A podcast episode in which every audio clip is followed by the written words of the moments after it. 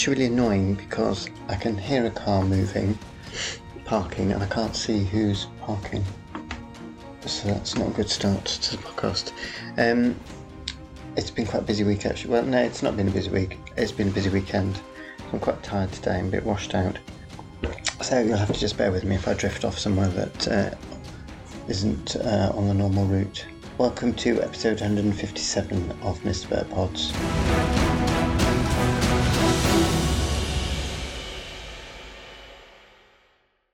Yes, well, I woke up very early this morning because I had a long weekend, and I had quite a nice lie-in because I thought I couldn't remember if I'd set my alarm or not. Decided not to worry about it. Thought it must be about 10 o'clock or something, and then realised it was about an hour before the alarm went off and I already had set it. So I sort of got an odd lie-in because I'd woken up earlier than normal, then thought I was having a lie-in, but all I'd done was woken up earlier than normal. I'm not sure any of this is making any sense, but obviously I'm a little bit tired. So it's quite sunny today, actually. It's blowy sunny outside. The day started as Monday does. I wasn't sure whether I was going to, because I am tired. I just want to emphasise the fact that if anyone is doubting in any way, I am tired, a little bit tired. I didn't know whether I would do yoga and a run this morning, but I did actually. I thought I'll do a nice, quiet, meditative yoga session with Adrian. I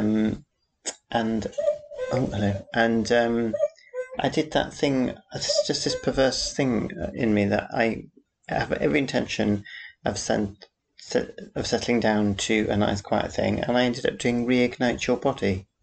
Why? Why did I do that one? So I was completely exhausted. It went into downward dog about 25 times, and I didn't feel reignited at the end, it had to be said.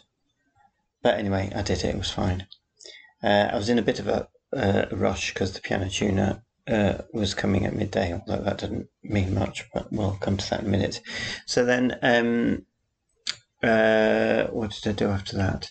I do miss the days of poetry because my online teacher through sort of lockdown and after sometimes read a poem. Those of you who remember those days, who've listened longer than others, will remember the days of the poem at the end of the yoga session.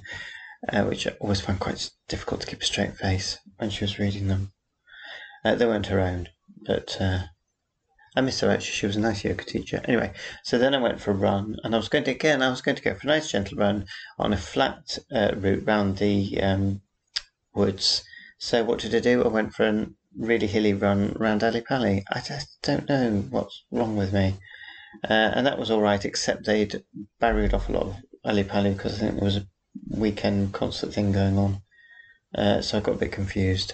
Well, I got confused because I know sort of 2 or 3 routes, and I know they're all 5 kilometres, and I got thrown off course with this, so then I'm running around in places not knowing how to do 5 kilometres without getting home too quickly or too late.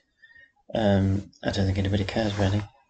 So anyway, that went quite close. I was quite pleased. I think I did it in 32 minutes, and now I'm absolutely shattered. So I came home, threw the washing on, and what did I do? I waited for the piano tuner. Now, the piano tuner's Italian. I'll leave that hanging. And it's quite eccentric. It's a bit hit and miss whether he's going to turn up or not. So I wasn't expecting him to turn up at 12 o'clock on the dot. I think last time he came, or was it the time before, he had quite an argument with somebody on the phone in the middle of tuning the piano because he had double booked himself.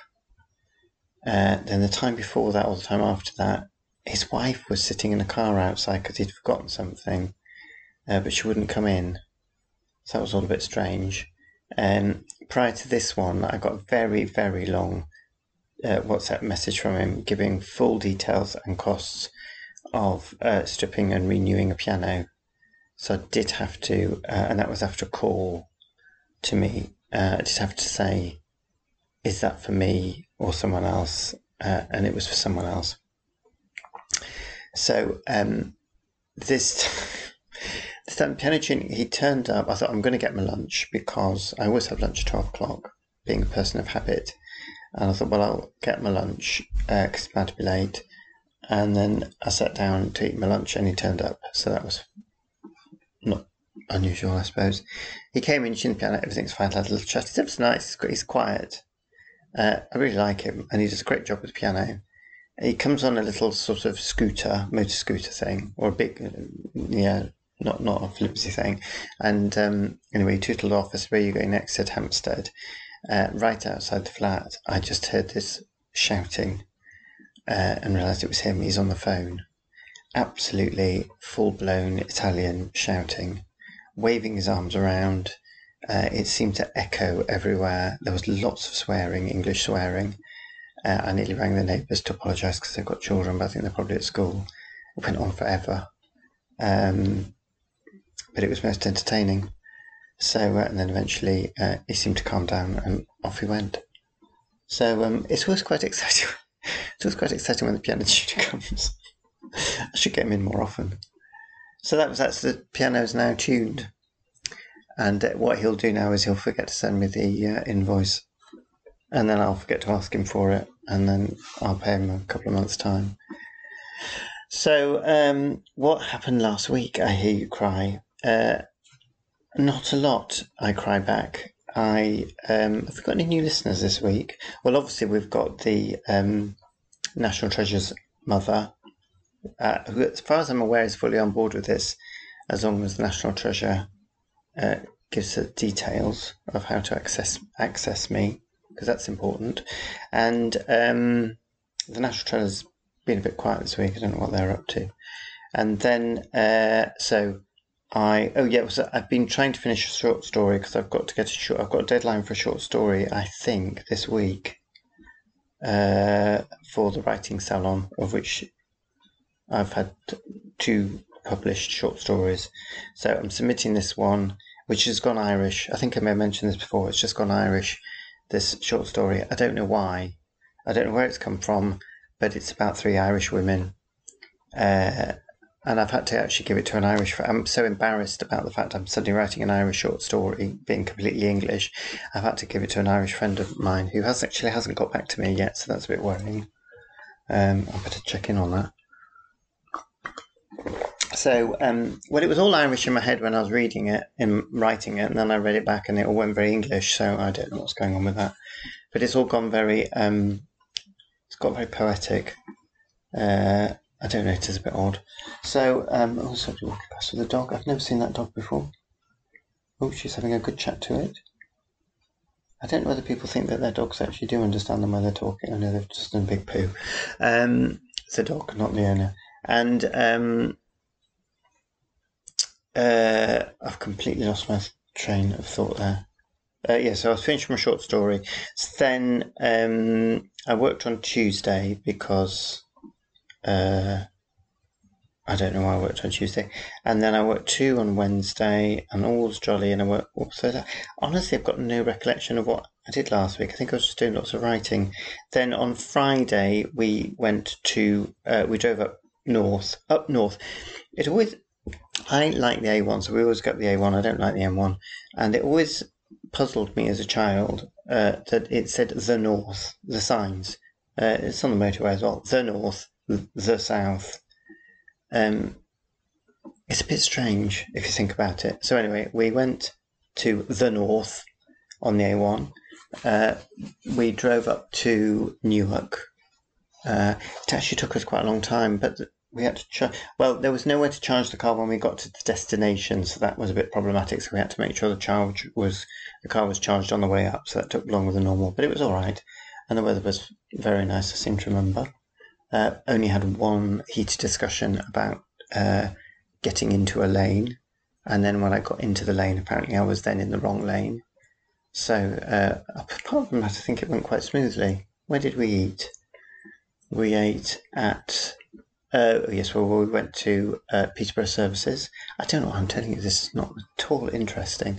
And then, so we went to Robin Hood's Bay because it was the scattering of the parents' ashes. We did. Well, my brother had come up with the idea, excellent idea, and that I don't know, we haven't got any association particularly with mum and dad and places, because they tended to go somewhere quite a lot and then they would get bored, or it would change. I think that was, they wouldn't get bored, it would change. There'd be a change and then they'd go somewhere else. It's like shopping in Marks and Spencer's, always getting the same thing, and then there'd be a change. So they'd have to get something else. So my mum didn't like change very much, and I can't say I'm very different. So they used to go to Robin Hood's Bay. I used to go, I remember I went quite a lot, and it's on the Yorkshire coast near Whitby, between Whitby and Scarborough. And I know my brothers went up at certain points as well, because they're older than me, so we didn't tend to all go on holiday at the same time. Anyway, my brother thought it would be a nice place to scatter the ashes, and also the grandchildren don't live too far away. So some of the grandchildren and the other grandchildren came up with my brother and his wife. So there's quite a lot of the family there. And I and my sister-in-law both thought we were scattering ashes into a stream. I stand by this. I'm sure in my head, from my brother's description of what we were going to do, we were going to be scattering the ashes in a stream, but we didn't. So we got up and we went into Robin Hood's Bay, which is lovely. We stayed in a, I'm being very jumpy around here, we stayed in a very nice pub with rooms called the Flask Inn, just outside Robin Hood's Bay. Very dog friendly, so there were lots and lots of dogs, which is always very pleasing. Very nice room, huge bed, beautiful view out of the window across the countryside. That was all very nice, and we had an extremely nice meal that evening. Pork, which I'm not a big fan of pork actually, and I always order it. Well, I don't always order it, obviously. I don't always order it because I'm not a big fan of it. I occasionally order it and then I regret it, and I ordered it on Friday night, and it was the most delicious pork. It was absolutely falling off the bone delicious pork. I don't eat an awful lot of meat, and it was really, really lovely. So that went down well. Then I'm jumping around all over the place here. Then the next day, Saturday, we went to Robin Hood's Bay. We went into quite a stressful environment for lunch. It was just a little lovely looking cafe, and one of us asked if they did lunchy things. The man just looked at them and said yes, and then they started asking questions, and the man said, well, if you actually just look at the menu, he was just very Yorkshire, he wasn't rude, he was just very blunt. If you look at the menu, it'll stop you bothering me. But as I said, I didn't find it quite as funny at the time. I find it very funny now, thinking back. It wasn't rude, it was just blunt. And we had a meal there, and it was a very, very tiny kitchen that you could see all of it. And the man was there with, I think it was his son. His son looked as if he was on another planet, but actually worked really hard. Had huge hickeys all over his neck as well. I don't know how old he was, probably about 17, 18 or something. And the owner was just quite flustered and made it clear to everybody how flustered he was. So we just put our head down. Actually, I have to say the food came quite quickly. There wasn't really a problem. But I could see people coming in through the door and going up to the counter, my heart sank every time anyone came in, because I thought, I just don't know what reaction they could get. I don't know what reaction they could get from the proprietor. But anyways, we had a very nice lunch there, albeit not relaxing.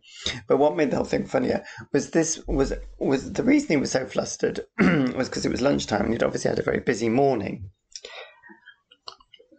He said, oh, we'd had loads and loads of people in. And they'd run out of course, one thing I wanted was a salad. And we'd had a very nice breakfast, actually. The food at the pub was great. Anyway, I wanted a salad, but he'd run out of salad because they'd been so busy. Anyway, it had a really odd name as well. It was like a French woman's name, which was completely... completely not like the blunt Yorkshireman running it. It's very hot. There's all these things now I'm thinking about it. Sorry, I'm using me more than they did at the time. Anyway, I was telling my sister-in-law we'd had lunch there, and they'd gone in by complete coincidence. Well, there weren't many places in Robin Hood's Bay, it had to be said. There was only a few places down the high street. They'd gone in first thing in the morning, and apparently got a very similar response. Only he was very flustered, because he'd opened the second that my brother and family had gone through the door. So it went from him being really flustered at 9 o'clock because people got through the door the second he opened it, to being very flustered at lunchtime because he'd had a very busy morning. So they'd had a very similar experience to us. Oh dear, we'll have to go back there. So anyway, that was that. And then there was lots of miscommunication, as there usually is. And we ended up in Whitby. And then I made it all worse because I jokingly said we were at the, what was it called? The Dracula Experience, which we weren't at all. And I don't know why anybody thought we'd be at the Dracula Experience. But of course, my brother thought we were, and he went tootling off to meet us there, and then it all got a bit complicated. But fortunately, we bumped into my sister-in-law and niece. So it was all vaguely fine. And then we sort of wandered around Whitby, which is a very nice place, but full of drunk people. But then we found out there's been some music festival or something, I don't know. It was full of little groups of quite aggressively drunk men, so it wasn't that relaxing in some ways. We did the 101 steps up to the Abbey and the church. We didn't do the Dracula Experience, sadly, although obviously I was very keen to do that. And then we went to... Oh, in the morning, we'd walked along the beach at Robin Hood's Bay as far as we could get, and then it got a bit tidal, and we couldn't get round this sort of bit of the cliff without taking shoes and socks off, and there was no way I was taking my shoes and socks off because I was not going to get my feet wet and sandy and then not have anything to dry them with, just saying. Anyway, it turned out we went to this place called Boggle Hole, which was around the other side of the bit where we had to stop walking in the morning, so...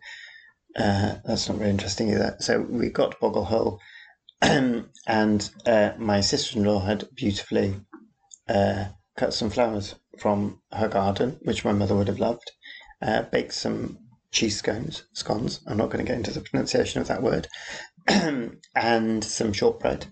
I was hugely pleased with myself because I found some rosé champagne hidden in the cupboard. The operative word being hidden, because I didn't know that champagne doesn't do vintage in the way that wine does. To cut a long story short, we had fizzy sherry to toast everybody, and then we scattered the ashes, well, I poured them into the sea. So that's Mum and Dad's ashes, and it was lovely. Actually, it was really, really lovely.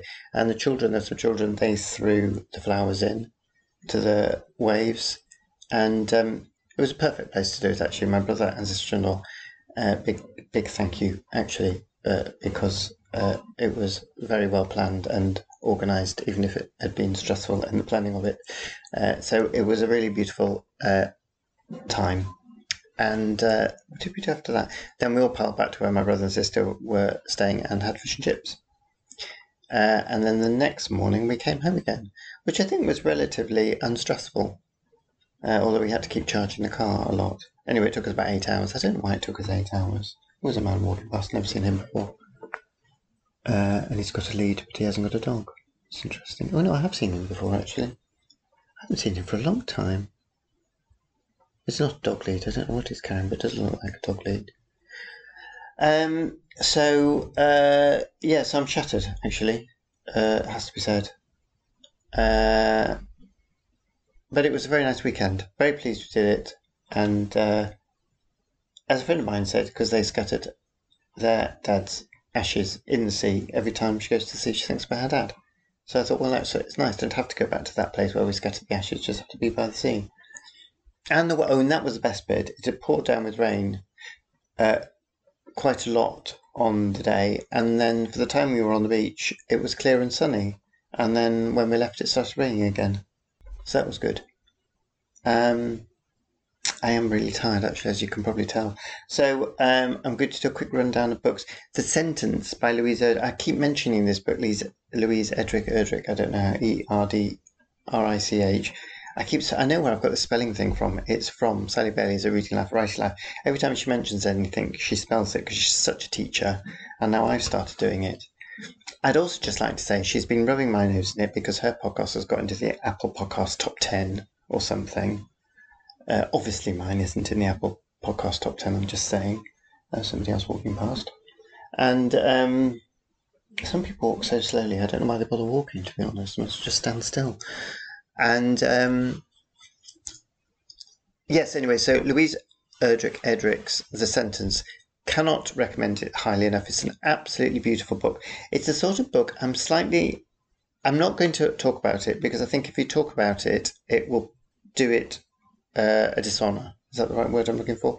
But there's a very lovely review of it in The Guardian, which doesn't give too much away about the book, but really captures the spirit of it. Because I didn't know anything about it when I read it, and the blurb on the back makes it sound like a different book to the book it actually is. Because it is set around a bookshop, and there is a ghost in the bookshop, and I thought it was going to be a quirky, funny book, but actually it's a very serious book, although it is funny. It's a very serious book, and it's the sort of book that I completely and utterly lost myself in its world. It's contemporary, but I lost myself in the characters, and I lost myself in the world, and that's always my highest praise for a book. It's a beautiful book. And I really think it was shortlisted for the Women's Prize, I think. I don't know what the other books on the shortlist were, but I think it should have won. So I can really, really recommend that for an absolutely a good read, as they would say on Radio 4.